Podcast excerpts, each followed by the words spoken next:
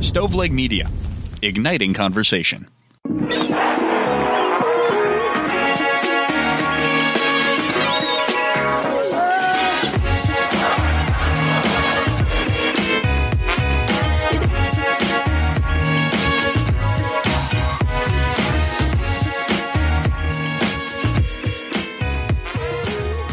Welcome to the 36th episode of the Pulling Tarp Podcast. I'm your host, Bobby Kuhn. I really appreciate everyone tuning in more than you possibly know. Please help grow the podcast by sharing it on social media, telling your friends about it, and by leaving a rating or comment. Make sure to follow me on Twitter at it's R A Coon. That's I T S R A C O O N. That way, you won't miss out on any news about the Pulling Tarp podcast. I'd like to welcome on a very special guest, Hunter Horenstein. Hunter is the director of fan engagement for the Myrtle Beach Pelicans, Class A advanced affiliate of the Chicago Cubs. Can't wait to chat it up with Hunter right after this break.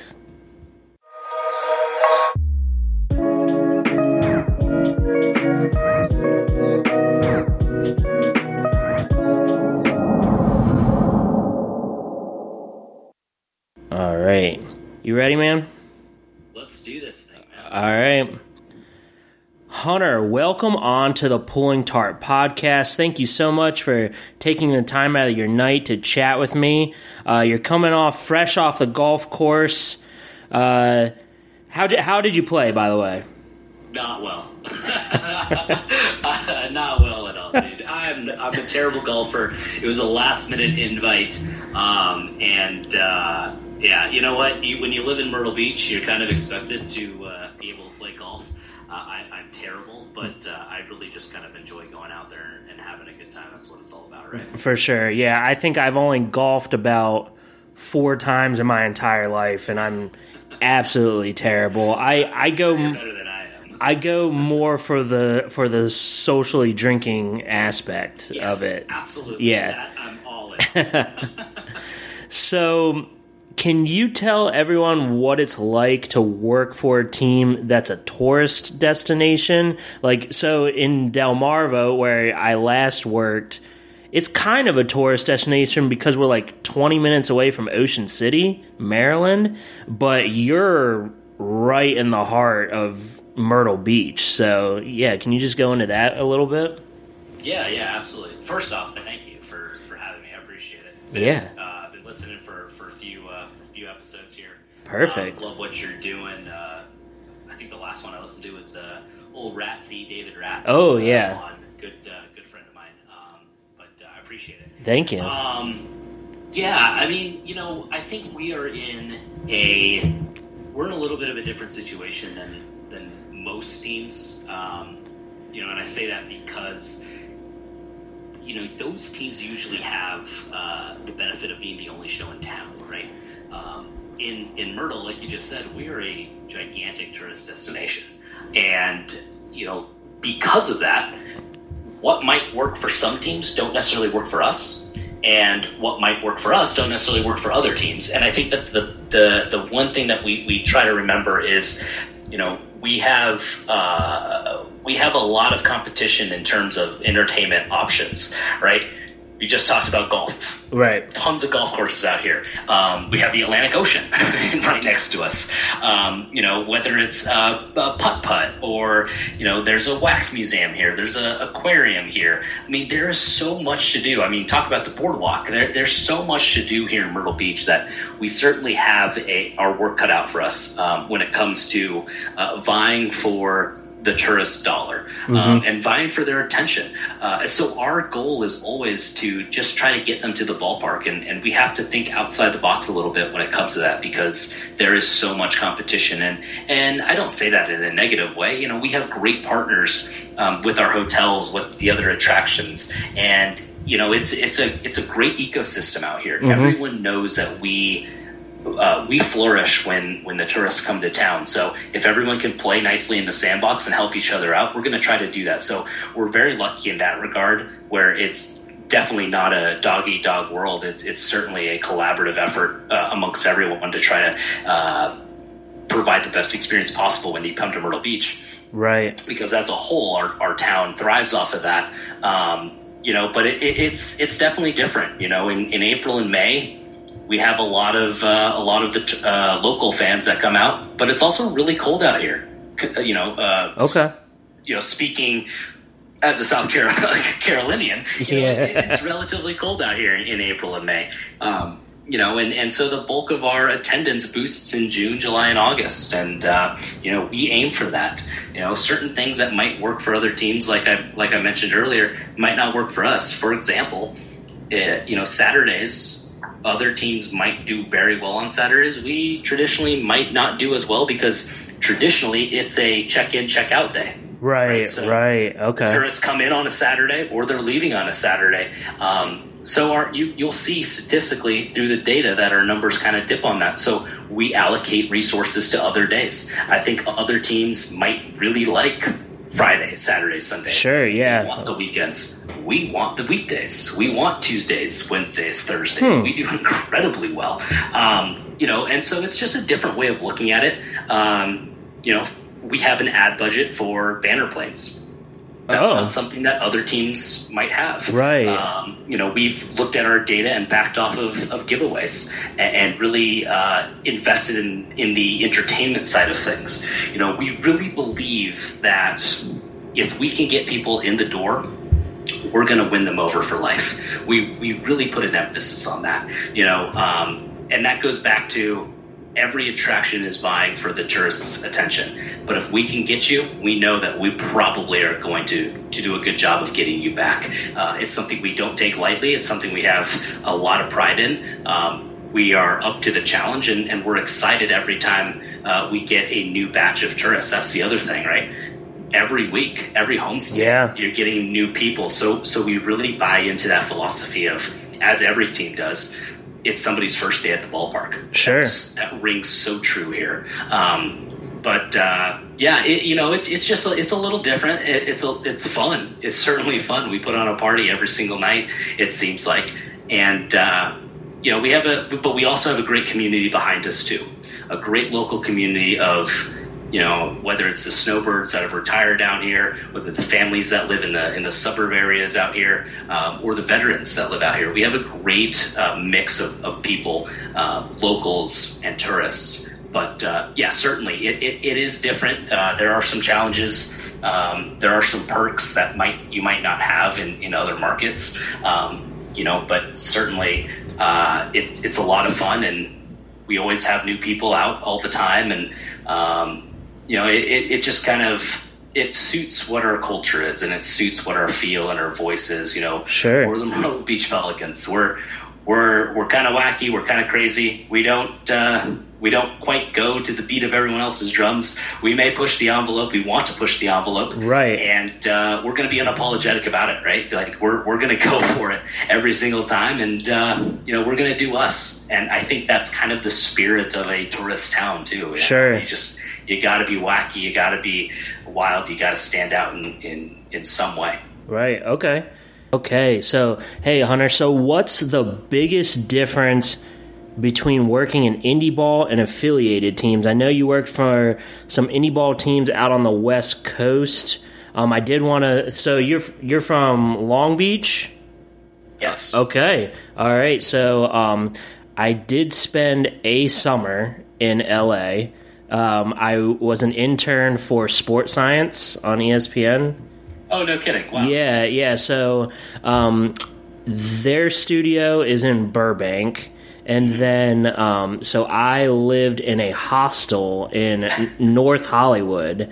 Really? Yeah. so it was it was literally like right across the street from the North Hollywood Police Department if you know wow, that okay. is. Yeah, yeah, I know. I know exactly kind of where you're talking about. That must have been uh, quite the experience. It w- definitely was because I had never been to the West Coast before, um, and okay. So so yeah, it was it was awesome. Got to meet some incredible people. Everybody who lived in the hostel with me was um, either an aspiring music artist or they wanted to be a movie director or an actor or an actress. Um, there was one girl that was a model. Um, there's it, it's a whole different world out on the West Coast, but So, what was it like working in indie ball on the West Coast, and what's the biggest difference between working in indie ball and affiliated teams? Yeah, uh, I mean, so I've I've had this conversation with people before, and this isn't to disparage the folks that have gotten internships right off the bat at the big league level. Mm-hmm. Right, this isn't a knock on them at all. Uh, but I am very, I feel very lucky and fortunate that I was exposed to this industry as a whole at the lowest rung of professional baseball you could possibly be. Okay. So, you know, when we talk about indie ball, there's there's for folks that aren't aware, there there are varying levels of, of indie ball, right? Sure. You know, if you've got the Atlantic League, Frontier League, the the American Association, um, you know, teams like the Long Island Ducks or the St. Paul Saints, teams that really do very well for themselves. Sure. right? Yeah. Um, you've also got those leagues though that that uh, aren't quite uh, up to up to par, um, you know, or or or are a little bit lower. Um, the Pecos League, or or the league that I was in, which was the uh, Amer- uh, Pacific Association of Professional Baseball, which was a gigantic mouthful of uh, of a of a league name, Right. But uh, essentially, it was an outgrowth of the North American League, which before that was the Golden Baseball League, and I don't want to get into the history of it because it's very you know convoluted and, and long, but um, Right. essentially we were starting a, a new league from scratch, and. Uh, you know, when I say that we were the lowest rung of professional baseball, uh, we we were the lowest rung of professional baseball. Um, that that scene in Moneyball where where Brad Pitt is saying there are rich teams, there are poor teams, there's 50 feet of crap, and then there's us is quite literally what we were.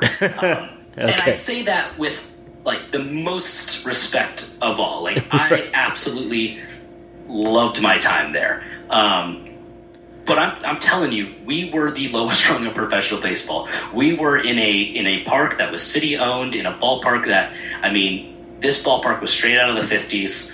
It, it had maybe a thousand people capacity at the time, and then we had to build more seats. Um, Wow. You know, it, it was it was used for uh, the varsity high school games. That was their big ballpark that they got to play at. Yeah. Um, you know, in the the ballpark was uh, needed new lights. It, it didn't have really a grounds crew. It had two guys that uh, that worked on the field just because simply they loved it. Um, we didn't have a scoreboard really. It was it was very old school, and uh, we also we also had a softball field in center field. um, Nice. So the city had added a softball field into dead center. So uh, if you hit a ball all the way to the fence at dead center, uh, you essentially ran on dirt and you ran into uh, into the, the softball field. oh gosh. Um, I mean, okay. I, I'm telling you, this this this field and it's, it's called Albert Park in San Rafael, California. It uh, you know it, it, it wasn't anything special, but it was home for us. Right. And you know, I, I think me being exposed to that kind of level of I say quote professional baseball because technically we were professional baseball. You know, again, the lowest rung, and at 20 years old when I first started in 2012 you know, I, I joined because it was an opportunity. Mhm. That, that's Yeah, simply that, right? It was an opportunity. It was a brand new club, and uh, they really just needed bodies. They needed bodies to help. Sure. Um, and you know, 20 years old, you're really naive, and you just want your foot in the door and all those cliches. Uh, so I was thrilled to join. Um, and it basically said, "Hey, you're our community engagement manager. Here you go. Figure it out." And uh, I, I was tasked with figuring out how to build relationships with nonprofits and schools and all these other charitable organizations that eventually would lead to ticket sales. But Right. At the, but at the immediate time, it was just build relationships. I've never done that. I don't know. I did not know what I was doing.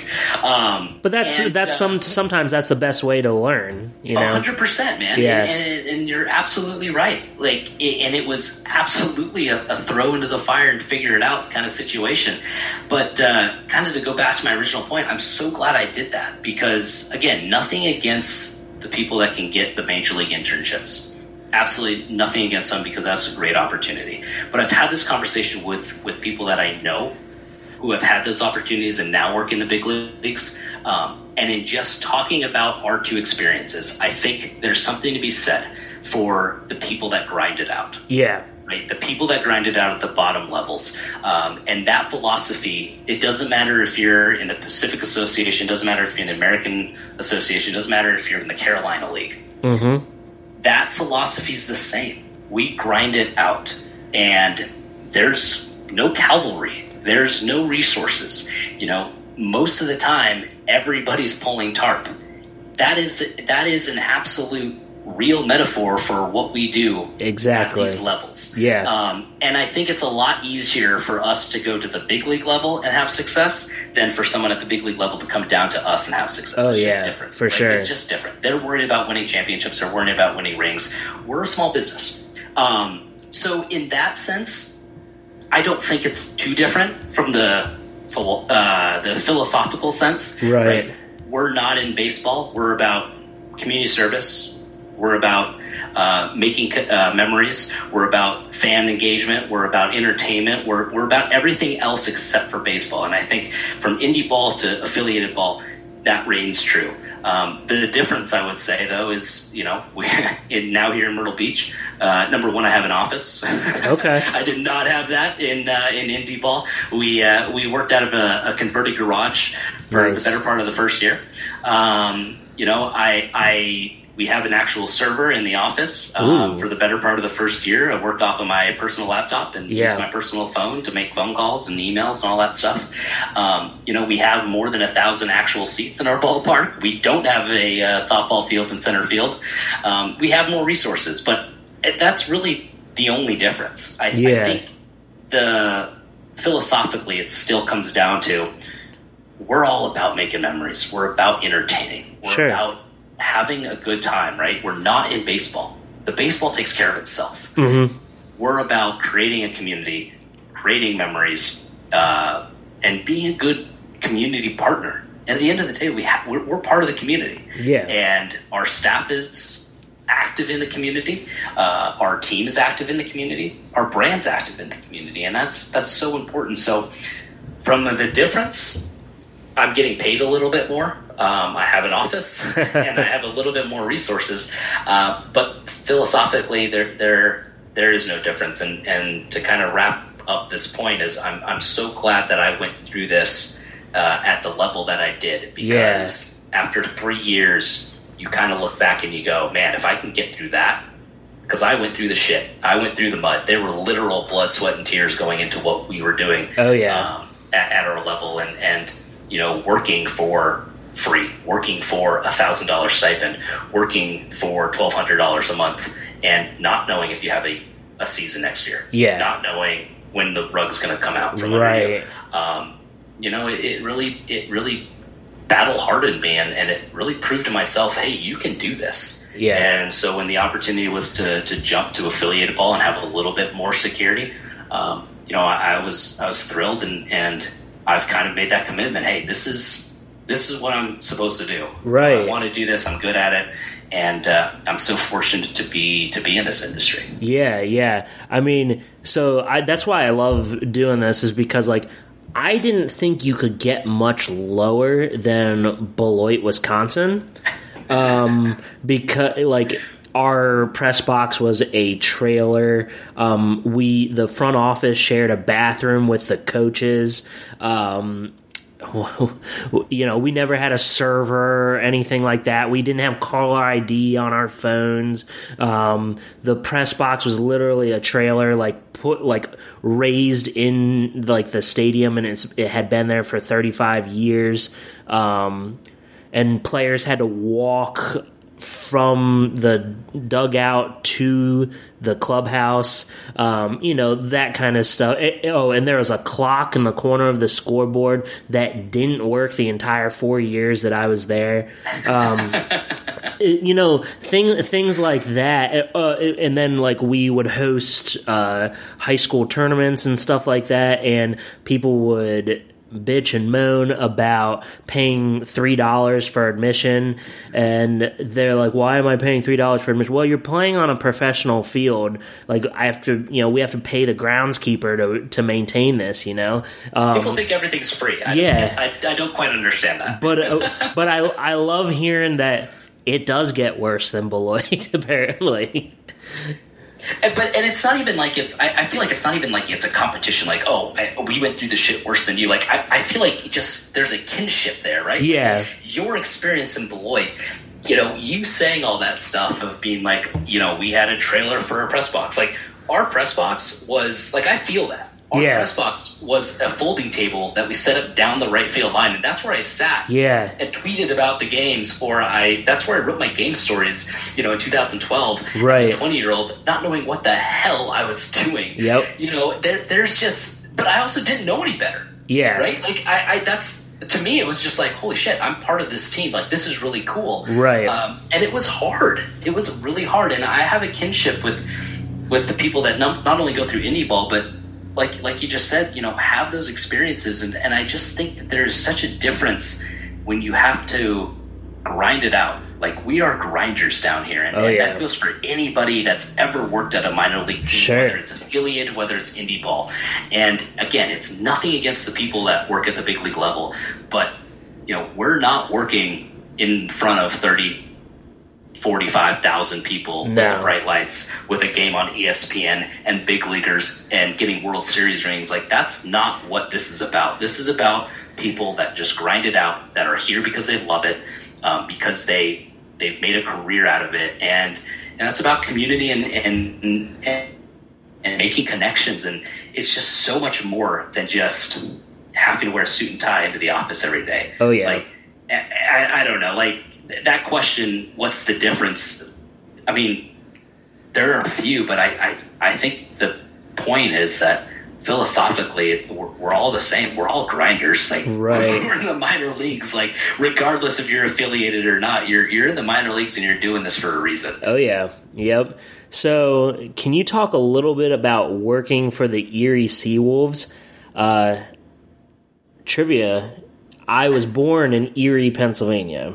Nice. Yeah. Right. So, um, so just go into that, and especially what it was like to host games in April up there, because I know it snows a lot and it is very cold in Erie. Uh, yeah. Um, I mean, when I when I went up to Erie, uh, it was after it was after my first year in Myrtle Beach in 2016. I, I got the opportunity to go up to Erie in a full time capacity, and uh, at the time, it was it was the right move for me personally, professionally. Um, it was a next step in that you know career path. Right. Um, and I have I have nothing but good things to say about my time in Erie. I absolutely loved it. I, have met a lot of I met a lot of good people uh, with the Seawolves organization. Um, you know, folks who, who are still pretty good friends at, at, at now. You know, um, mm-hmm. three four years later. Um, you know, my only gripe, I, I, guess I would say, is the weather. Yeah. you know, I, I'm from Southern California. I lived in Myrtle Beach. I'm, I'm a beach guy, man. You know, I'm used to the beach. I'm used to warm weather. I'm used to seeing the sun.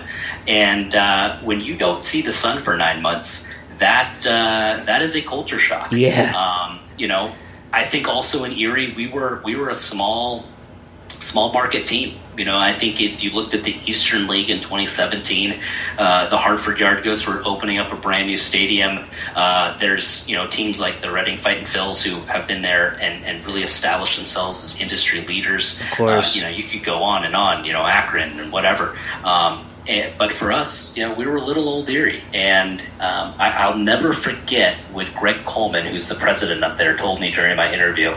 Because uh, at the time, I was I was also mulling over options from a few other teams. Okay. Um, in in higher leagues, and he told me, you can go somewhere else and be just another cog in the machine, or you can come here and you can grind it out, and you can make an impact and be responsible for changing the direction of this franchise. And that, you know, that really struck a chord with me. You know, yeah. he, he said, you can come here, you're going to work your ass off, but you're going to make an impact. Okay. Make an immediate impact. And that was a huge, huge deal for me. And we certainly did. You know, we, we knew we were underdogs. We knew we were a tiny little Erie.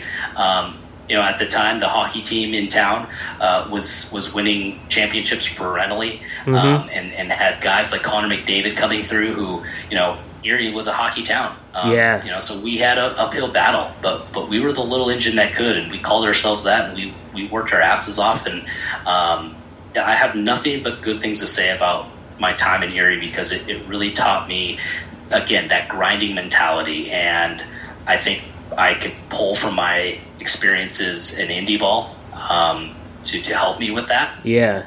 Um, you know, the friends that I made up there were awesome. I, I lived right downtown. It was just a really Okay. good, a good spot. It was a lot of fun. But you're absolutely right. It is cold. Oh, yeah. And, you know, it, it was a culture shock, and it, and that was tough to adjust to. You know, I, I I've never had to uh, shovel snow off the field. Was that was that the first just- time you've I've ever seen snow? do that. Uh, no, it's not the first time I've seen snow. I, I've, I've fortunately I've seen snow since I was a, a baby. Um, but my experience has always been visiting and then coming straight. Right. home. Okay. Um, so this was the first time I lived in the snow, which was a complete culture shock and adjustment in of, of itself. Yeah. but uh, yeah, you know, like hosting games in April, like you know, it, it it's cold. I mean, it's cold as hell. I, I day we got postponed to opening day and the day after for snowouts.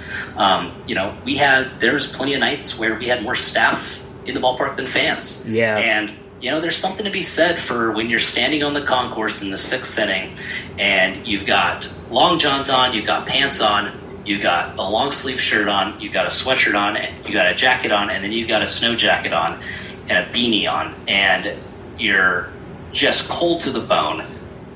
There's nobody in the ballpark, and it's the sixth inning, and you just know you have to just get through it. You just have to get to the next day.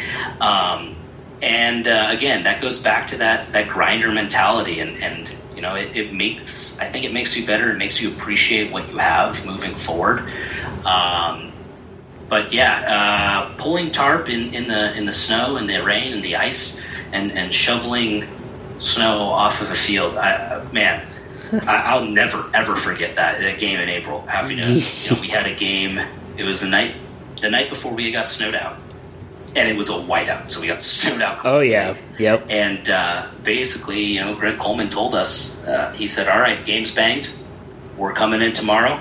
We got to be here at 7 a.m. because we have got a lot of snow to shovel.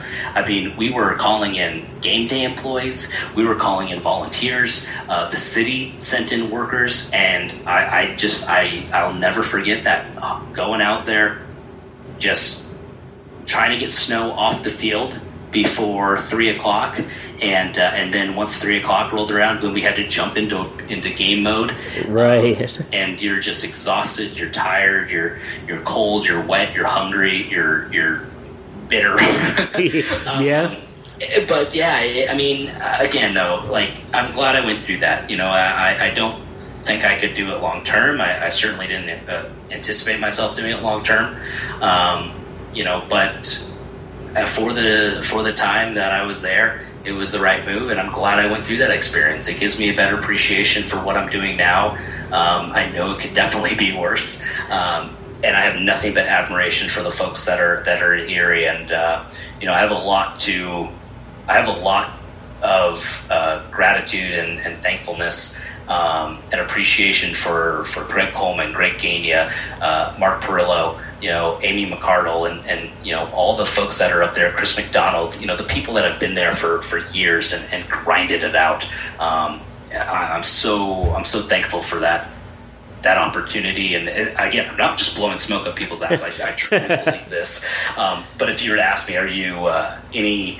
Are you? Uh, uh, are you eager to go do that again? I would say no. Yeah. I I'm not. I get that. I'm okay with that. I, I had my experience, and I'm I'm okay now. I get that. So, um, in Wisconsin, it's pretty similar Erie to or similar weather to Erie, and so um, I remember one game we were playing the Wisconsin Timber Rattlers, and our catch. So again, there's there's nobody in the stands. There's, there's more staff, and that's saying something because we only had a full time staff of like five. So um, so I can hear from the press box the catcher say to the umpire. So it's snowing sideways, man, and.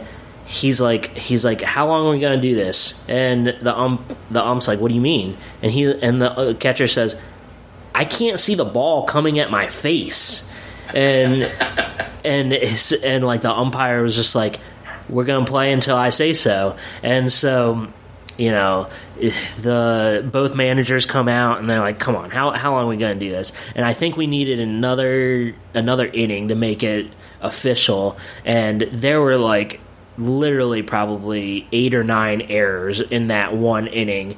And uh, the Snappers came back, took the lead, and we won the game, and it was an official game. So it all worked out in the end.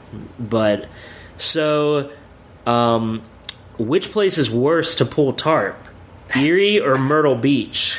Uh, I agree, hundred percent. Okay, I, I have no problem pulling tarp in the middle of like a rainstorm or when it's humid or hot or anything like. I have zero problem. I'd rather it be hot. I'd rather it be humid. Right. Um, the pulling tarp when you have a uh, a sheet of ice over the over the tarp and then you have to break it up before you run and get it. Uh, Yeah. Run and take it off, I should say. Um, that that stinks. That sucks. um, that's the just- heaviest tarp you will ever pull. Oh my god! And it's just cold, man. It's Yep. so cold. Like I got. I think the first time we pulled tarp when it was like in April, or maybe it was right before April. Um, I made just the tragic mistake of not having extra socks or not having Oh, you know extra shoes or anything like that, and my feet got wet. And I'll tell you, man, that just it is bone chilling, and it's just cold, and your body's tight, and it sometimes you're pulling in the snow, and you haven't seen the sun since you know August of that of the previous year, and you know it just it it it, it stinks. Um, I, I've, I've that here's the only place that I've fallen on the tarp too. Oh, okay. Only place that I've fallen on a tarp, and that was because of that goddamn ice. Yeah, that'll do it, man. Feet, feet out from under me, right on the side, and I had a nice little bruise on the side of my uh, on the side of my hip there. Um, yeah, I, I'll pull tarp all day. Uh, number one, I should probably finish start by saying is I don't want to pull tarp. Of course. the biggest the biggest thing. Um, the biggest gripe I think I've had in this uh, 2020 uh, season postponement is all the people that have tweeted out, "Man, I miss baseball so much, I'd rather pull tarp." That's bullshit. I'm calling bullshit on that. Um, I will never ever miss tarp that much. I'll never miss baseball that much. Um, I absolutely hate tarp pulls. I know I do know people that that that enjoy tarp pulls and and uh, credit to them. Um, but uh, yeah, the, when when people say, "Hey, I miss baseball so much, I, I'd pull a tarp right now," I just can't get on board with that. Um, but if I had to choose, let me pull tarp in in, uh, in Myrtle Beach.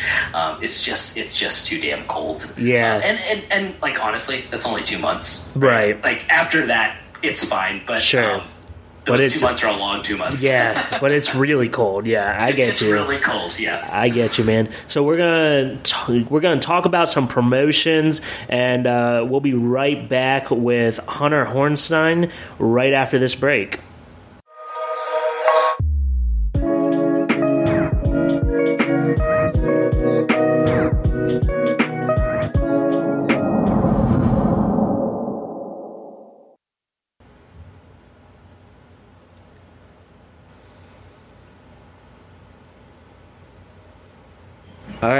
Welcome back, Hunter. Uh, so, what made you come up with the idea for Deaf Awareness Night? Such a cool promotion. Um, you know, I think that really puts you on the map. You know, in MILB, at least, especially in Myrtle Beach, there um, made some national headlines. Uh, yeah, can you just kind of go into Deaf Awareness Night? Yeah, yeah. Uh, so number one was not my idea. Um, Oh, okay. Cannot take credit for it. Um, uh, you know, credit goes to uh, Ryan Canella and and his ability to create a connection with other leaders within our community. Um, so Ryan Canella, who is now our assistant general manager of sales with the ball club, he uh, he had a relationship with. Um, uh, a gentleman named Michael Sokolik here in Myrtle Okay. Beach, and uh, at a I- it was either a Rotary or some type of speaking event that that Canella was at. Uh, he was explaining about our fundraising opportunities and what we do to kind of elevate nonprofits in the area, and you know all that good stuff. Right. Um, and Michael was in attendance, and, and they had known each other before um, and had a good good relationship. And he had basically just came up to to Canella and asked, you know, what have you guys ever done anything for for the deaf community? Um, Michael has a daughter who is deaf and had just started his own nonprofit to Okay. kind of help support other families of deaf children, uh, other people within the deaf community here in Myrtle Beach. There really hasn't been anything like that out mm-hmm. in this area specifically. Okay. And so we so we asked Canella, really, you know, what what can you guys do? And and Ryan, to his credit, just said, let me let me talk to our folks. We can absolutely do something. We're in but we want to flush them out some ideas, and I'll get back to you. And and okay. uh, and now Canella has a really I'm not going to say it's a bad habit, but he has a habit of running into the office with ideas almost every single day. Um, okay. And multiple times a day. Uh, not all the ideas are great, um, but he just has so much energy and passion for for this. Um, it's it's awesome. And uh, this particular day, he came running into the office and, and said, "Hey." Uh, what do you think about doing something for for deaf awareness? Yeah. Um, and you know, everybody within our office was like, "Yeah, let's let's, let's do, that. That sounds yeah. awesome." He's like, "Perfect. I have a nonprofit that I I want to highlight. I have community people that, that want to be involved. Um, you know, let's figure this out. And, and it just kind of evolved from there. You know, I think uh, one thing that we really push here in Myrtle Beach, and this starts from the top with our with our management. Um, our general manager, our team president, uh, Ryan Moore, has always, always said, do not go just for the field goal.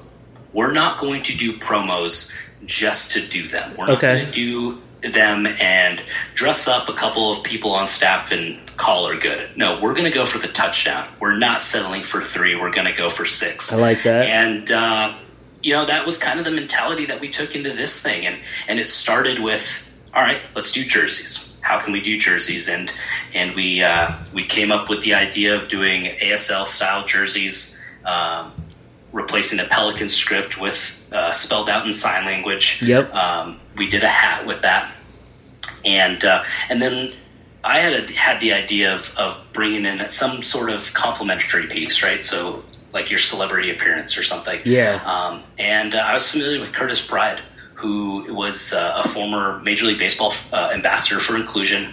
Uh, he had, a, I think, a 12 year career in Major League Baseball. He was an outfielder. He's 96% deaf, I want to say, 96, 98. Okay. Um, and, but had a great career. Played for the Yankees, the Expos, the Angels. Um, and uh, reached out to him, and he is a baseball coach, current baseball coach at Gallaudet University, which was which is one of the top um, deaf uh, universities in the country. Oh, okay, um, very cool. And uh, and he loved it and was like, "Hey, do you want to come out and just you know." Just basically do one of those, you know, former player celebrity appearances and kind of add to this night. So, yeah. so we brought him in, and uh, and then it just kind of went from there. We we announced the promo. Uh, it, it went uh, it went viral. Um, the announcement did, and a ton of different news outlets picked up our, our jersey, picked up the night. Yeah. Um, and uh, from there, we realized, wow, this is kind of getting a little bit bigger than we thought it was. Um, how can we just continue to layer on and layer on and layer on? And so the idea of uh, apparel came out. We did shirts and hats, and, and um, you know, with the ASL script, um, we I t- we reached back out to Curtis and we said, "Hey, this is getting even bigger than than we thought it would. What do you think about hosting a free clinic for any deaf athlete that wants to come out. He was all in, so we were going to have cool. a clinic with, with deaf athletes, art players, and uh, and Curtis Pride. Um, we reach out to our, our uh, attraction and travel partners. Any people, anybody that wanted to come into town for that weekend, um, we're going to get discounted hotel rates. We're going to get them tickets to the different attractions around the area. Cool. You know, we, we really focus on making this as inclusive as possible. And um, our belief was if we're going to do this, we're we're all in. Yeah, we're going to do everything we sure. can to make this community who. Uh, to some degree, has been neglected in our community. Uh, make this these group of people feel like they have a home here at the Pelicans. Okay. Um, and, and, and it just took off. And uh, you know, in in the game, we did. Uh, you know, we did everything from in-game interpreters, uh, where we had them at the box office, front gate, uh, pro shop, uh, wow. You know, in the concourse area. Um, you know, again, just trying to do whatever we could to to make this as inclusive as possible, and, and it, it really doesn't happen without the help of our community. Um, we we were able to connect with um, uh, a woman named Amy Herrera, who was a uh, and she's deaf and she's an ASL inter, uh, uh, teacher at Coastal Carolina University. So Okay. we we reached out to her. She was all in. Uh, she helped us get volunteers that knew ASL and interpreters to disperse around the ballpark. Um, you know, we leaned on Curtis and Gallaudet University to help push that messaging. You know, we leaned on Michael um, to to help reach out to his people. Right. Uh, we we had uh, a, a gentleman named um, Jason Hurdich, who is uh, South Carolina's only deaf uh, interpreter, um, Oh. who actually kind of came to fame here locally in South Carolina during, uh, I believe it was Hurricane Matthew, um, when Nikki Haley was the governor, uh, or Haley um, was the governor, and um, he was interpreting for her, and he kind of exploded in, in you know, Oh. kind of celebrity style here in, in, in uh, South Carolina. Cool. Uh, so he came on board and, and helped push that message. And, and man, I'll tell you what, like we have promotions that are wacky or wild, fun, but you also have the ones that you know are making a direct impact, and they're impacting a group of people in your community and outside. And and as we saw this thing blow up more and more, both online in the media, uh, here locally, um, you know, it was just so cool to see. And that night was, you know, a lot of planning.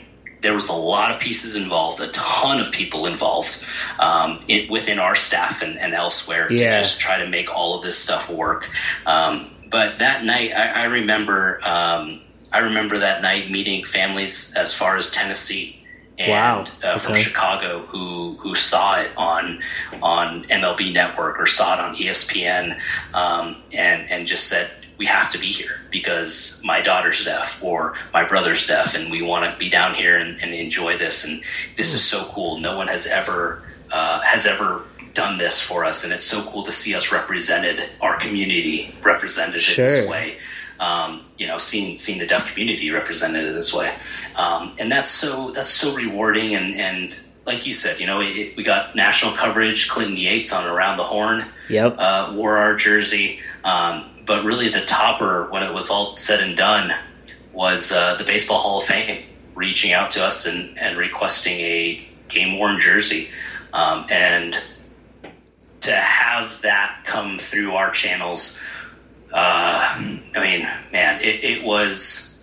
It, it, it's probably the most humbling moment Right. of, of my career, um, and it's certainly exciting. Um, but just to know that, wow, this little idea from somebody within our community turned into this and turned into this being as big as it was was was just so cool and and we facilitated a uh, an in-person donation um, uh, Ryan Moore, Kristen Call, uh, Ryan Cannell, and myself went up to Cooperstown to, to deliver that jersey. And, um, you know, I, I haven't been, I, the last time I went to Cooperstown, I was eight years old, 10 years old. yeah.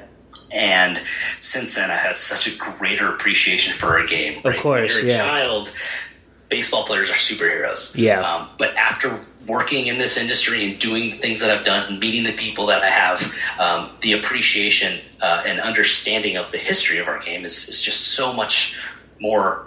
Uh, you know, uh, it, it's just bigger, right? It's Yeah. so much more. Uh, uh, it's just bigger. I don't, I don't words. um, but uh, so to do that was really cool, and to know that um, we are in the long storied history of this game um, forever course, is. Sometimes it's hard to wrap your head around, but it, it's just. I mean, at the end of the day, it's just cool. It's so cool. Yeah. And um, I'm so thankful that uh, we were able to pull this off and we were able to do this. And it still is one of my favorite things we've ever I've ever done. We've ever done.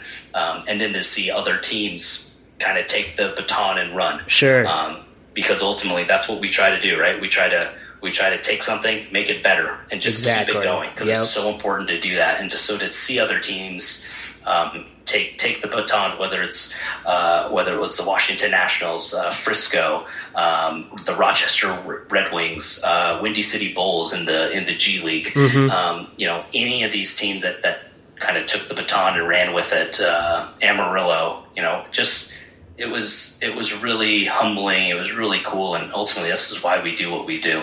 Of to course. impact people's lives, and and uh, and we certainly did. Um, so we did it again the following year in 2019. We were supposed to do it this year. Uh, we'll do it next year in 2021. Um, we're going to change up the jersey look a little Yeah. bit, and I'm so excited for for people to see uh, the new iteration of the ASL jersey that we're going to Okay. do. Um, but uh, yeah, just uh, just an overwhelming experience to, to go through that in 2018.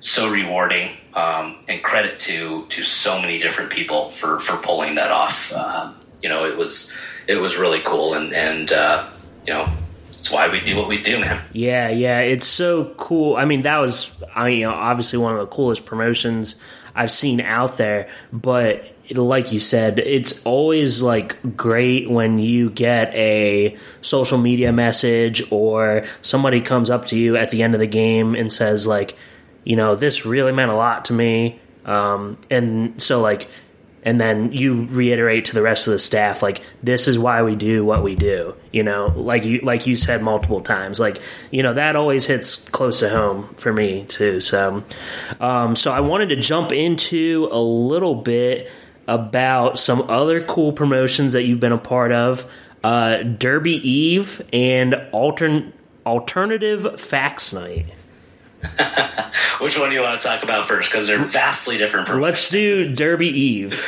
Okay, Derby Eve. Uh, so Derby Eve was last year, right? 2019? Yeah, last year.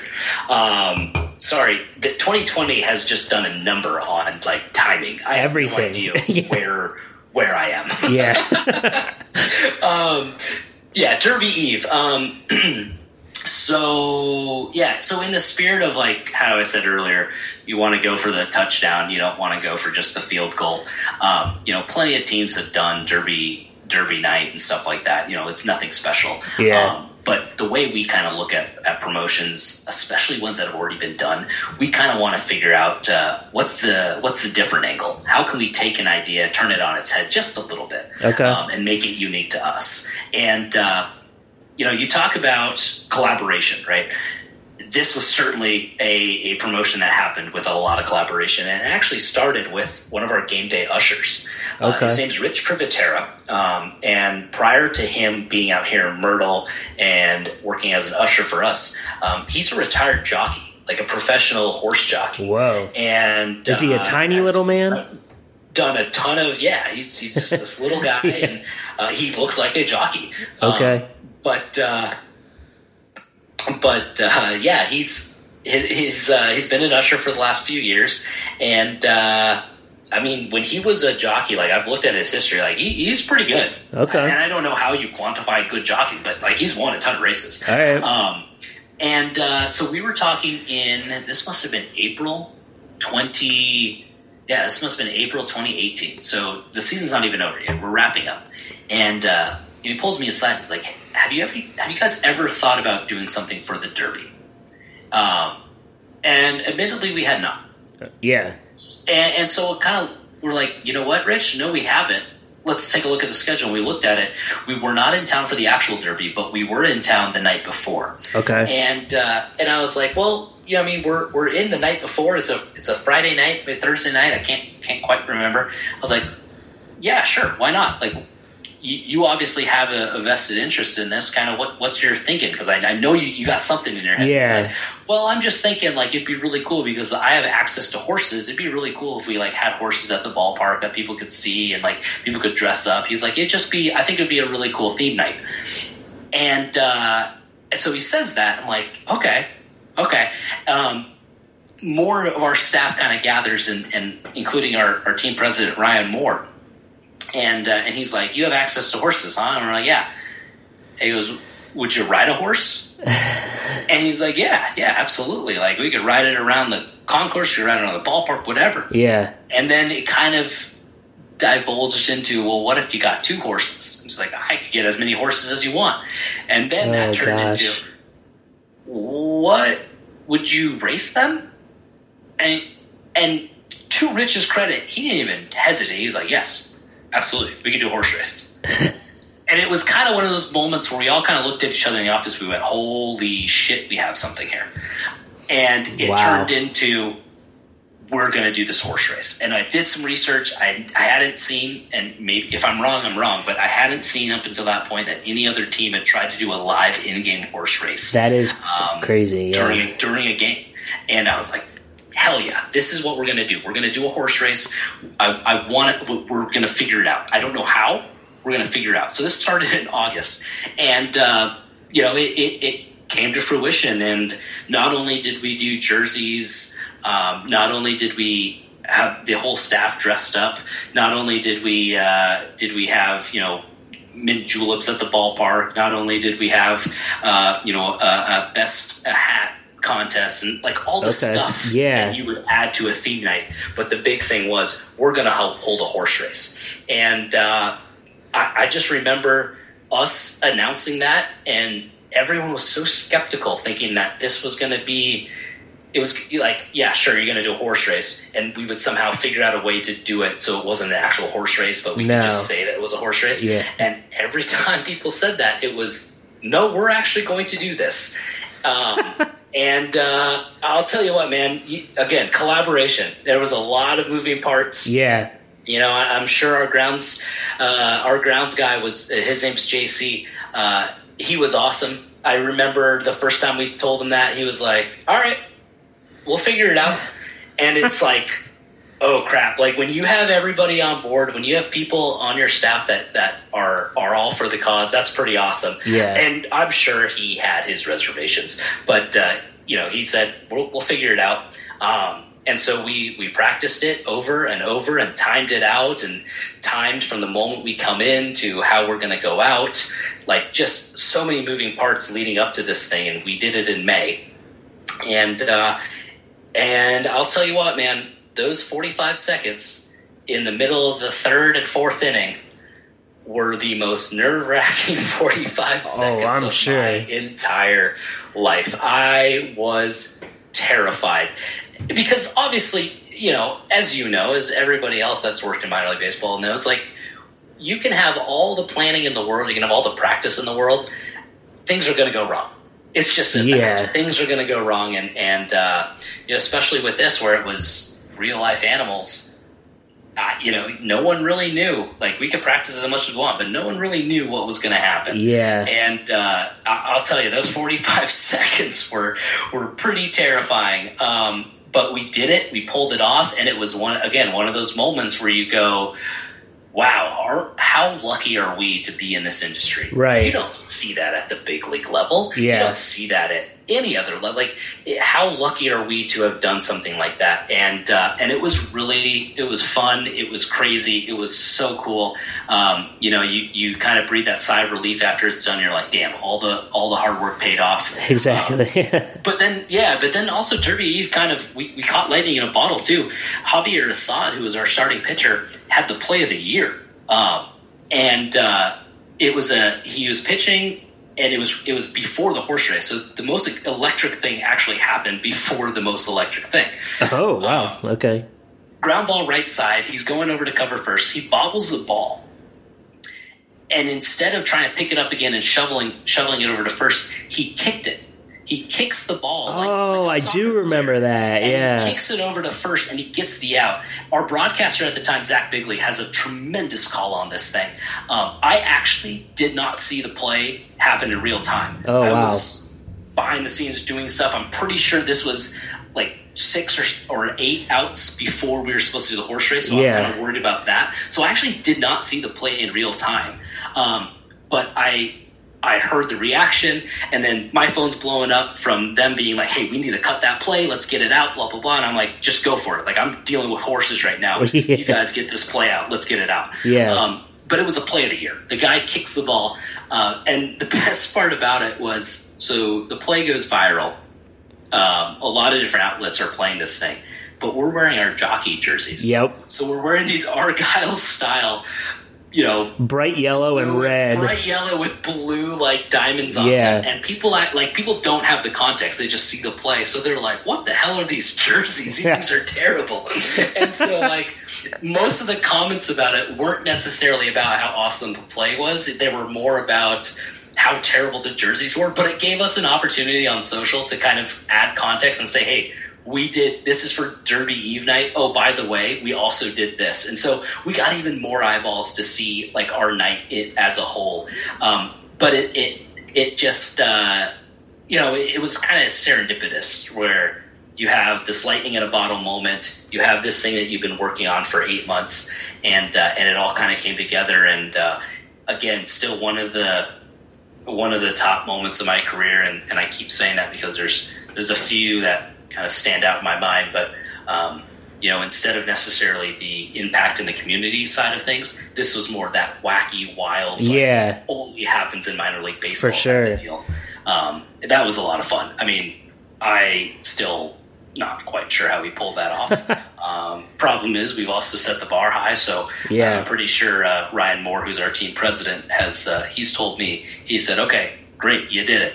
Um, I want four horses next time." Yeah. So, so the work's cut out for us. Did you guys place bets? no, no, no, no, no. We didn't do that. Okay. Should have done that. We Yeah. might do that next time. All right. Yeah, like, Perfect. Set up a yeah. Yeah. So I, yeah, that's perfect. Honestly, um, just the whole Jersey thing and the play going viral, and you guys racing horses. That's so wild. I can't tell you how.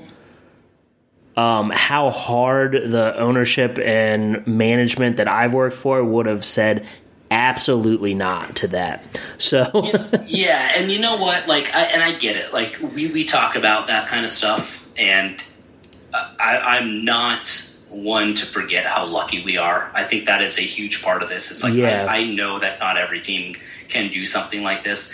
Um, I've been very lucky, and you asked about alternative facts night. Like, Yeah. that's a perfect segue. I'm very Yep. lucky to have been in uh, organizations where our management truly believes in what we do and does not put red tape up. They Yeah. let us figure it out. Right. If we can, if if if they are on board, they're on board, and they're going to have our back. And that's kind of what happened with Alternative Facts Night in Erie. yeah, Um, you know, which is a completely different type of promotion. Nice. Um, you know, I, I said that the 45 seconds of the horse race might have been the most panic inducing 45 seconds of my life.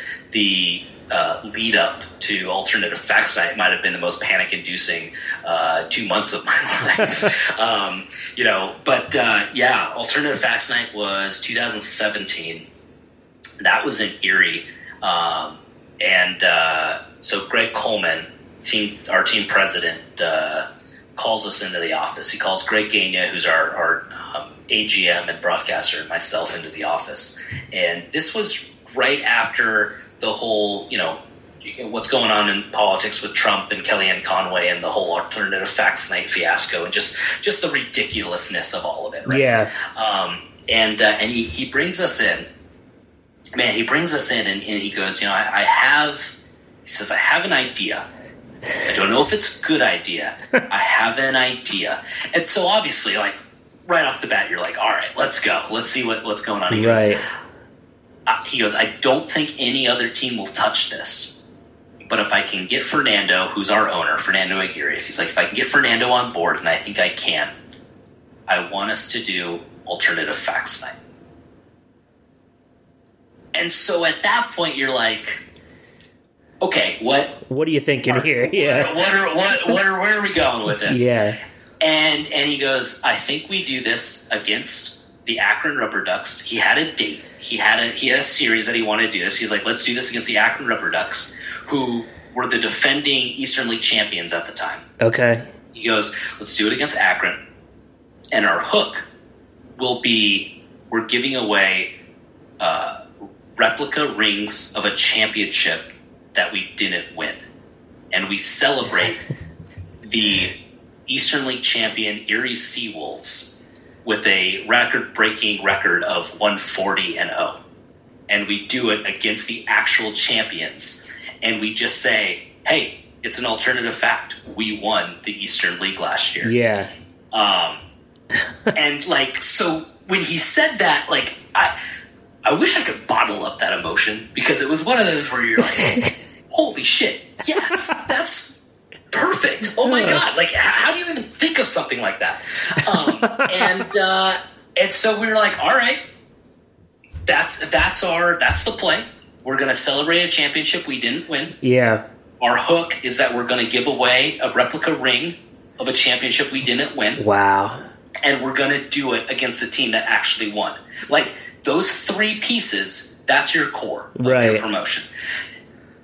But then the idea of like, all right, well, if we're going to call it alternative facts night, we are no longer on the sidelines. We're dipping our toe into into political waters. Yeah. So we have to address that. We cannot just live on on this giveaway in itself. So what are we going to do? And so then it became, all right, we need to be fair. So let's poke fun at both sides. This is not a political statement. This is simply using alternative facts, and we are going to manipulate it in a way that fits our narrative. Okay. You know, we didn't win a championship.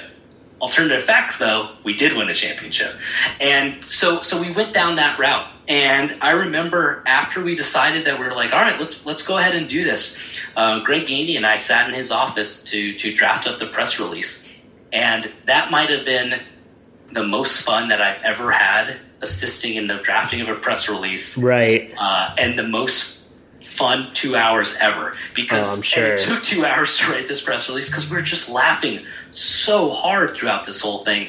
We're going through old, uh, we're going through old Trump speeches. We're going through old Kellyanne Conway speeches. We're literally taking. Nice. It was like writing an SNL bit, Yeah. right, where you literally take what they're saying.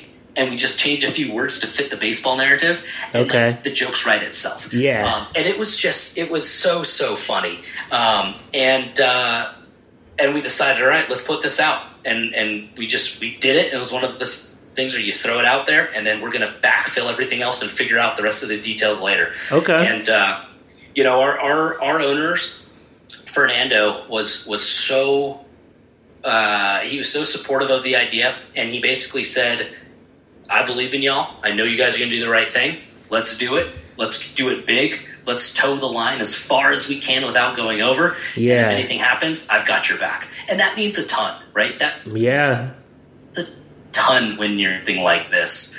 And you know so so we we went for it. And on top of the giveaway which was the hook on top of the fact that we were crowning ourselves champions we did things uh, to poke fun at both sides. We had we had uh, one of our ticket people one of our staff people uh, put on a Hillary mask she threw out the first pitch uh, Fernando was in town actually for that game, which also made this a lot easier. Um, Fernando was in town. He put on a Trump mask and he threw out a first pitch as well. Wow. And we just said, "Hey, baseball's bringing politics together." Um, you know, bipartisanship, and uh, we we gave out a basket of deplorables. Hillary Nice. Clinton had called uh, Trump and, and his his group uh, deplorables. So we gave out an actual basket of deplorables to a lucky Yeah. fan. Um, and we, I mean, they went to the store and got like clam juice and, and hemorrhoid cream and all sorts of stuff, a literal basket of deplorables that you don't want. Um, we had a game where you had to find Hillary's emails. Our knocker ball game Wow. turned into uh, uh, North Korean nuclear balls. I mean, we're, we're talking like we went in. Yeah. We went in deep. Um, Wow. and uh, I think the man, as I'm recounting this, this is this, this is ridiculous that we did this. Um, on the video board, our video our video guy Nate, he put up. Oh my God! He put up Mexico didn't pay for this wall either, with an arrow pointing down to our right field wall, and the picture went viral. And it was, uh, you know, it's just one of those things where no other team's going to do something like this. We're going to do it, and the only reason why we did it was because we thought that we took the most care into uh, being fair to both sides and playing this the right way and as close to the line as Yeah. we can. And we also had ownership backing. I mean, Sure. that was the biggest thing. And I mean, I'm telling you, we were 10 minutes to gates opening, and we are still in the conference room going through our game day script, Xing out skits or Xing out stuff, being Yeah. like, nope, we can't, we're not going to do this, or yes, we're going to do this, and change. I mean, it was, it was Okay. nerve wracking. Yeah. And it was super stressful, and, and there was a lot of times through it, like I was all in, but there were times definitely through it where you're just like, this could go wrong. yeah. This could blow up in our face. And you know, the the social media messages and, and stuff like that, they are what they are. People are going to see it for what it is, and it, it was funny. Yeah. Um, other people aren't, and that's okay. Uh, we did have a charitable aspect to it, and say that uh, it was also the last night of uh, of these specialty jerseys that we were wearing every Friday night. So we were going to do an auction, and that money went to the uh, Erie County Public Schools. Okay. Um, so you know, I, I feel like we checked every single box that we needed to, and and, and did it well. Like we didn't Okay. just check to check; we did it with with thought and, and thoroughness. Um, but yeah, certainly uh, one of the most uh, nerve wracking promotions that we did. But you know, once the gates opened, you know. It, it was one of those things where we all kind of looked at each other and said, "Here we go, let's Yeah, do this." right. And uh, you know, I, I'm very well aware that it's not for everybody. I'm very well aware that some teams look at us and say, "Man, that's really reckless," and that's okay. I'm okay with that. we we did the best that we could. We had a lot of people work really hard to do it the right way. Yeah. and I'm I'm, I'm incredibly proud of that. I will never ever ever uh, be ashamed of that. That we did that, it it. It caught eyeballs. People talked about it, Yep. and uh, and we had fun. I mean, we, we ended up having fun, and um, you know, now would I be uh, in a hurry to do something like that again? Probably not. Uh, yeah. probably yeah. not. Probably not. Um, but uh, but yeah, the the the group of people that we had to pull that off, um, I'm I'm I'm very proud that we did that. Um, I'm happy we did that, and it's something that I'll I'll always remember. And, and one of those things where, hey, only in minor league baseball, right? For sure, man. You've been a part of some wild promotions. Goodness gracious. Um, so, what's the strangest fan interaction you've had over the years? Uh, your years in baseball. Man, um, don't know, man. There's there's the season ticket holders for every team. Yeah, just the super fans. So I think like Yep. that's obviously one. Um, and we had it from the beginning of indie ball to to the now. Um, I feel like that might be a little bit of a cop out answer because every team has that Yeah. always have that one person, right? Um, I, I would say actually probably the most uh, reactions that make me laugh are the ones that I find on social media. So it's like I run our social here in Myrtle, Yeah, yeah. and uh, and I ran it in Erie as well, uh, or at least I helped run it in Erie. And uh, yeah, it's I think it's the people on the internet, man. Yeah. Like, there, there's there's plenty of folks that you see day to day, and and plenty of funny stories that happen at the ballpark. Um, yeah. But uh, I don't know. There's something about people on the internet. Because because they're hiding behind an avatar. Yeah, it's just Yeah. I, I you know I, I I get it, but I don't get it. Right. and it's and it's funny, you know. Like there are people that that uh, whether they're getting mad about something, whether they're asking a random question that does not do, have anything to do No. with what we're doing. Um, you know, I, I think I, I particularly like the ones where if we post something with information, uh, they asked the question that if they had just read the post. Right. um, the other one that's pretty funny in Myrtle, at least, is uh, a lot of people um, tag tag us as the New Orleans Pelicans. Yeah. So they, they miss they mess up the tag on Twitter.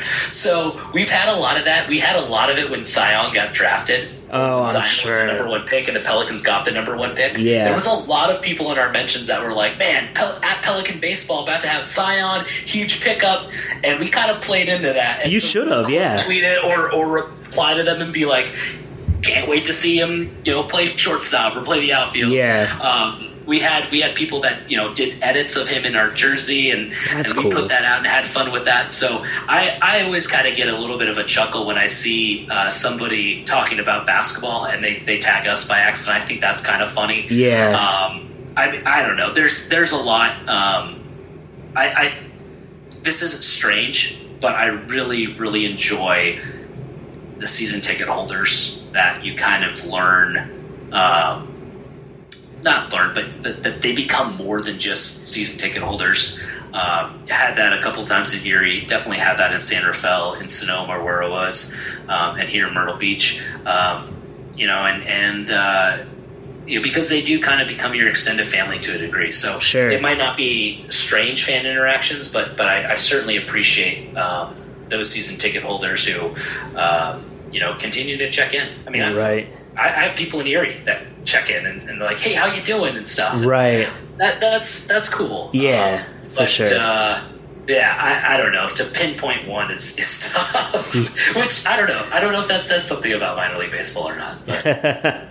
No, uh, so I've shared a few, and you'll have to listen back um, to get those um, because I, I think you know I'm not gonna dive into that right now. But um, so you know, you were talking about people tagging the you guys when they're trying to tag the New Orleans Pelicans.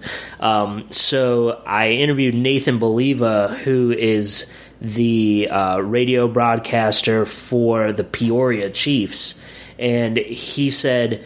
You would be surprised how many people tag us when Patrick Mahomes throws a touchdown, and he's like, and it's weird because the the word Peoria is in our handle, so I don't really understand how people are doing that, but yeah, I know. When you see Pelican baseball, that should probably give you You would- probably give you a hint. You would think, right? So, um, I didn't even realize this when I asked you to be a guest on the podcast, but you literally just started your own podcast. Um, you and I can't remember the other gentleman's name, but I'm I'm going to let you dive into it here. Um, you guys just released the first two episodes of the Snapbacks and Interbrews podcast. You want to tell us what people can expect from that, where they can find it, um, that kind of stuff? Uh, yeah. Um, full disclosure: this is. Uh, I, I I think Austin. His name's Austin Share. Uh, Share. Um, I've seen him on Twitter a bunch. Yeah, Austin. Austin's the man. I love the guy. Um, formerly of Daytona. Um, I, I think Austin takes it much more seriously than I do. Um, this literally was just something because we were bored. Um, Sure. We recorded the first episode back in like July, which was like peak quarantine teams, uh, Yep. time, quarantine times. Yep. Um, and uh, and then you know life happens, and we now it's October thirteenth, and we just finally released it.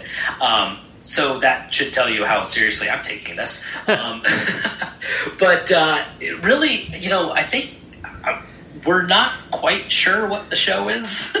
All right. Uh, it was mostly because you know we were bored, um, but also, excuse me, um, but also because you know I, I think it's therapeutic for us in a way. yeah, of course. We get a hour or two to just BS with each other and talk, and we happen to just throw that on the internet.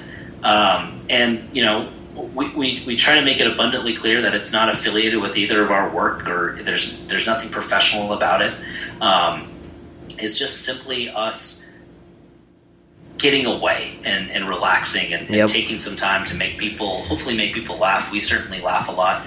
Um, the one thing I do have to fix, I, I curse so much. I, it's just part of my vernacular. I, I think I'm doing pretty well on this on this. Uh, I had show. to I had to change that a uh, lot, man. I had to. Man, I, I, it's just part. It's just secondhand to me, and, and it's. I know it's bad, Yeah. but so but uh, you know, it's just it's it's part of my vocabulary. Yeah. So and that's what that show is, man. It's it's it's it's Austin and I just drinking beers.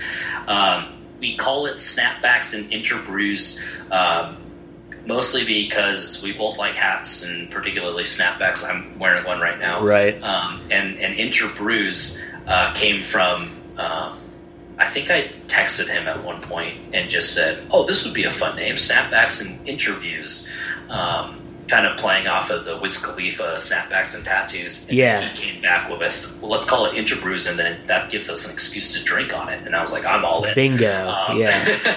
so uh, yeah, it, it's really it's nothing too serious. Uh, you know, I I think we're both pretty self aware that everyone and their mom is starting podcasts now. Yeah. Uh, but but truly, this is something just for us to escape for for an hour. Yeah. So if we can help other people do that, and if you know if it's just our friends that listen, I don't care. Who cares? It's, Right. It's fun. It's it's nice to talk to him. It's nice to have something to look forward to. Um, it, it is it is funny. It's we try to be funny. We try to be open and honest about stuff and you know, it's uh, yeah. It just so happened that we ended up dropping it this week. Um, you Yeah. scheduled this before that, um, but yeah. So we'll uh, you know. We, we kind of took that leap. I guess we got to start doing more of them. We've, Yeah. only, we've recorded a few episodes now. We'll have another one dropping uh, here in a little bit. But uh, um, yeah, I guess we're we're doing this thing, and yeah, it's kind of the show about nothing, very Okay. Seinfeld like. Yeah. Um, but uh, yeah, we basically I can sum it up. We drink, we curse, we talk, we laugh. Maybe we'll cry. I don't know. Um, but uh, yeah, at uh, on Twitter at Interbrews Pod, and it's on Spotify. We're working on getting it on Apple right now, um, but it's at on Spotify and Anchor. Uh, just search Snapbacks and the and symbol uh. Um, first two episodes are out now, uh, and you know if you like it, great. If you don't, Nice. It really not a big deal to me. it's just another. It's just it's a hobby. Man. Yeah. I don't know. It's like going golfing. I'm not good at it, but I like doing it. I get that. So, I mean, that was basically why I decided to start this is because, you know, now I, I work a normal 8:30 to 5 and you were talking about the cursing, dude, going f- phew, going from baseball to working in in insurance and I work with all like older older women and like some of them like are very religious and that's all fine and dandy but when somebody tells me to go f off on the phone i stand up and you know like that kind of Yeah. stuff you know I'm with you, brother. And- I'm with you. I don't know how I'm gonna. If I ever get a real job, I don't know how I'm gonna do it. it it's tough, man. But but so like I said, I work a normal eight thirty to five.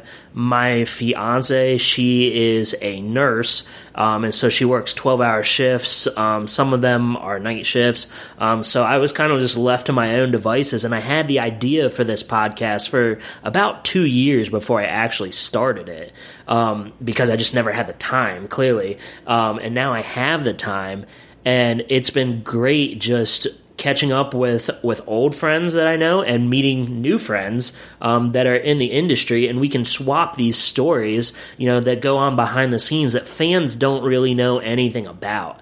Um, and so it's it's not only for people that are in the industry; it's a little bit more catered towards that, but I think you know normal baseball fans, normal minor league baseball fans enjoy it as well. So um, you know this is the 36th episode, and I can't really say like thank you enough for taking the time out of your evening to come on. So no, dude, this is this is awesome. I I think um, I think there's definitely a void out there of, of folks that don't quite know what goes on behind the scenes. right, I, I don't know. It, it, I, maybe you have an opinion on this. I I feel like there's half of me that kind of wants to let people peek behind the curtain, but then there's the other half of me that kind of wants to keep that world to myself because Yeah. it is such a special special place, right? It, it is. Right. It's it's nothing. It's nothing like anything else, um, and it's a really wonderfully complex industry. I guess. I- Yeah. I, don't know. There's there's just so much that go on, but um, I think there is value in, in having fans realize uh, what does go on behind the scenes and, and really know that hey, we have their best interest in mind. Oh, yeah. like no matter what, we're doing this for them. We're doing this for our communities, Yeah. right?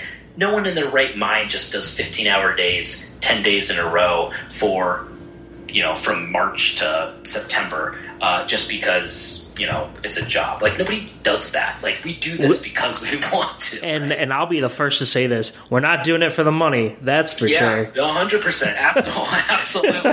yeah, I, I, I don't know why fans think that we somehow like we're getting paid like ball players. Like even the ball No. players don't get paid like some of the ball players, which is a co- totally different uh, subject. But Yeah. not for the money. Um, you know, there's there's been a lot of sacrifices, and I'm sure you know this too. And everybody that you've talked to, and the other people within the industry, you know, there's there's sacrifices in this. You know, I've I've missed birthdays, I've missed I've missed weddings, I've missed you know I, I I've missed holidays, and and you know I don't see my friends and family as often. Right. But uh, end of the day, we do this because we love it, and you know I'm I'm so thankful that there are people like you that are willing to kind of pull back that curtain for for listeners, whether they be in the industry or, or not. Yeah. Um, especially if they're not in this industry, because uh, it certainly is. Uh, it's it's important to talk about, um, and it I, ha- I think it helps kind of put minor league baseball's industry into perspective a little bit better for folks Right. that might not see the whole the whole picture. Sure. Well, thank you. Thank you so much. Uh, so, Hunter, where can the listeners find you on social media? Uh, so uh, very active on Twitter um, at h underscore Horenstein H O R E N S T E I N. Um, I tweet primarily baseball stuff. Um, once we get going into the season, I'll tweet more about my job and, and kind of hopefully kind of pull back the curtain a little bit. Um, I, I really do also enjoy uh, tweeting about um, social media and, and digital marketing and, Yeah. and interacting with people in that kind of sphere. Um, and then the other thing is, is mental health. That's that's another one of my my big passions. Um, so yeah, at h underscore Horenstein H O R E N S T E I N. Uh, that's the same for Twitter and Instagram. Instagram, I mean, there's I post every once in a while, but Right. um, you know, uh, if you want to follow me there, go for it. But Twitter's probably where you're going to get your money's worth. Okay, perfect. So, you've listened to a couple episodes. You know, I end with the same question What's the best walk up or warm up song you've heard during your time in minor league baseball, and whose was it? Oh man. Um, so I so I, you sent me that question, and I've been trying to write about it. There's there's so many good walk up songs. I do want. So I'll I'll give you one real the one that kind of just stands out, and I don't know why it stands out. There's nothing really that special about it, but just I, I, I don't know. Um, but I'm also going to tell you one that stands out for completely opposite reason. So the first one is um, it's a Chance the Rapper song. Oh, and I, I talk about how it stood out, and I can't even remember the name.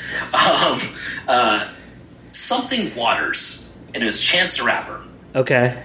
And I don't know why I just have this stuck in my head, but uh, the first time that that song played it, and it was uh, it was in Erie. It was Christin Stewart, who is now uh, playing left field or right field for the Tigers now. Yep. Um, it was when he was in Double A. That was his song, and it was something Waters by by Chance the Rapper. Um, uh, maybe I'll try to remember it. I'm uh, trying. by I'm trying to look it over. up. Um, but uh, I just vividly remember seeing seeing my two of our two of our interns, including my my direct intern, um, singing to it when he was coming up to bat, and and one of his name was uh, there Elijah and and uh, uh, Brendan. And they were singing to it and kind of like dancing to it, and I don't know why that sticks out in my head, but it does. Um, Hundred uh, Waters with Skrillex. That's it. That's it. Yes. Yes. All right. Hundred waters. Yes. Yeah, with Skrillex and Chance the Rapper. Okay. Yeah. Yeah. Um, and I don't know why that sticks out to me. I'm sure there's plenty of of other songs that that stick out. To be honest, I'm not really paying attention to the walk up songs. Um, I've got too much going on. Yeah. But for whatever reason, that uh, image of them singing and dancing to it. And me not having any clue what song this was, and it was kind of one of those first moments where, I, and they're like 21 at the time or Sure. whatever it was, and I was kind of like, hey, what what song is this? And it was just one of those moments where I was like, oh my god, do I not know what uh, what's cool anymore because I really like this song. but that image in, in its head, uh, in my head, kind of sticks out. Uh, but yeah, Hundred Waters. It was Christin Stewart's walk up song. Um, uh, for Erie, and now he's now he's in the big leagues. And, and Christin was a, a really cool guy, um, super nice, great in the community, and uh, uh, yeah, for some reason that that song sticks out to my head. The other is uh, um, Broken Halo, which is a very slow song, um, but it but it was one of our guys in Myrtle, and I think it was Connor Myers. Might I might be wrong, but I think it was Connor Myers. But it's Broken Halo, and it's it's it's a great. Uh, I think it's Chris Stapleton. It's a great song. Okay. it's great, um, but it's very slow, and it's like it's it's very melodramatic and stuff. And I, I the reason why I remember this song so much is because our staff hated whenever he came up and that song had to play because it, he was he was a guy that drove in runs and and uh, there was times when we get excitement in, in the end in uh, the late innings you know and stadiums rocking we've got you know pump up music going tying runs at third, and then here comes Connor Myers. And if it's not Connor Myers' a song, I Connor, I, if you're listening to this, I apologize. I'm sorry, but I think it was Connor Myers. He would come up to bat, and then the mood just drops. because Right. it's This Chris Stapleton super slow song, and uh, and I remember our our video guy at the time, our video guy at the time, Kyle. Just hated it. Um, our associate GM, uh, Kristen, uh, finally was like, done. If if he comes up in a situation where we need the atmosphere up and like we're in the late innings, he does not get his walk up song. She's like, I can't I cannot stand having the energy just dropped down low because Yep. of this slow song. And it's like nobody thought it was a bad song. Every like we it's a good song. I have it on my Spotify playlist. Yeah. Uh, but just for the moment, it always seemed like because in the first inning it's fine, right? Sure. Second inning fine, but it always seemed like he came up in those key moments where we needed to keep the energy up. Yep. And freaking broken. Broken Halo came on, Oh, and it just killed everything. Yep. And I just remember our staff just like ripping their hair out to that. And to me, that to me that was funny. I like. Oh, I yeah. Like we have to keep the energy. Like there's showmanship to what we do. Yep. Um, I just thought it was really funny that uh, it would cause that much of a uh, an issue. That's so, great. especially because it's a good song. I love the song. Yeah. Wow, man, that's great. So yeah, that that wraps it up, man. So thank you so much, Hunter, for taking the time out of your night to come on to the Pulling Tarp podcast. I really appreciate it. Um, everybody, check out the Snapbacks and Interbrews podcast um, that that Hunter and Austin just put out. Um, so yeah, man, thanks again for for coming on. I, I appreciate it, Bob. This was uh, this was a lot of fun. Thanks for having me, man. Yeah, no problem at all. Thank you. I got a crick in my neck, limp in my step, cramping in my muscles every time I try to flex. But broken, not really in the right mindset to sing obey, obey. Never really been thought like a politician bought but you made me listen to your petition route. You've listened to the Pulling Tarp Podcast, distributed by Stoveleg Media. Make sure you check out our page at stoveleg.com to learn more about Bobby and the rest of the show. Stoveleg Media, igniting conversation.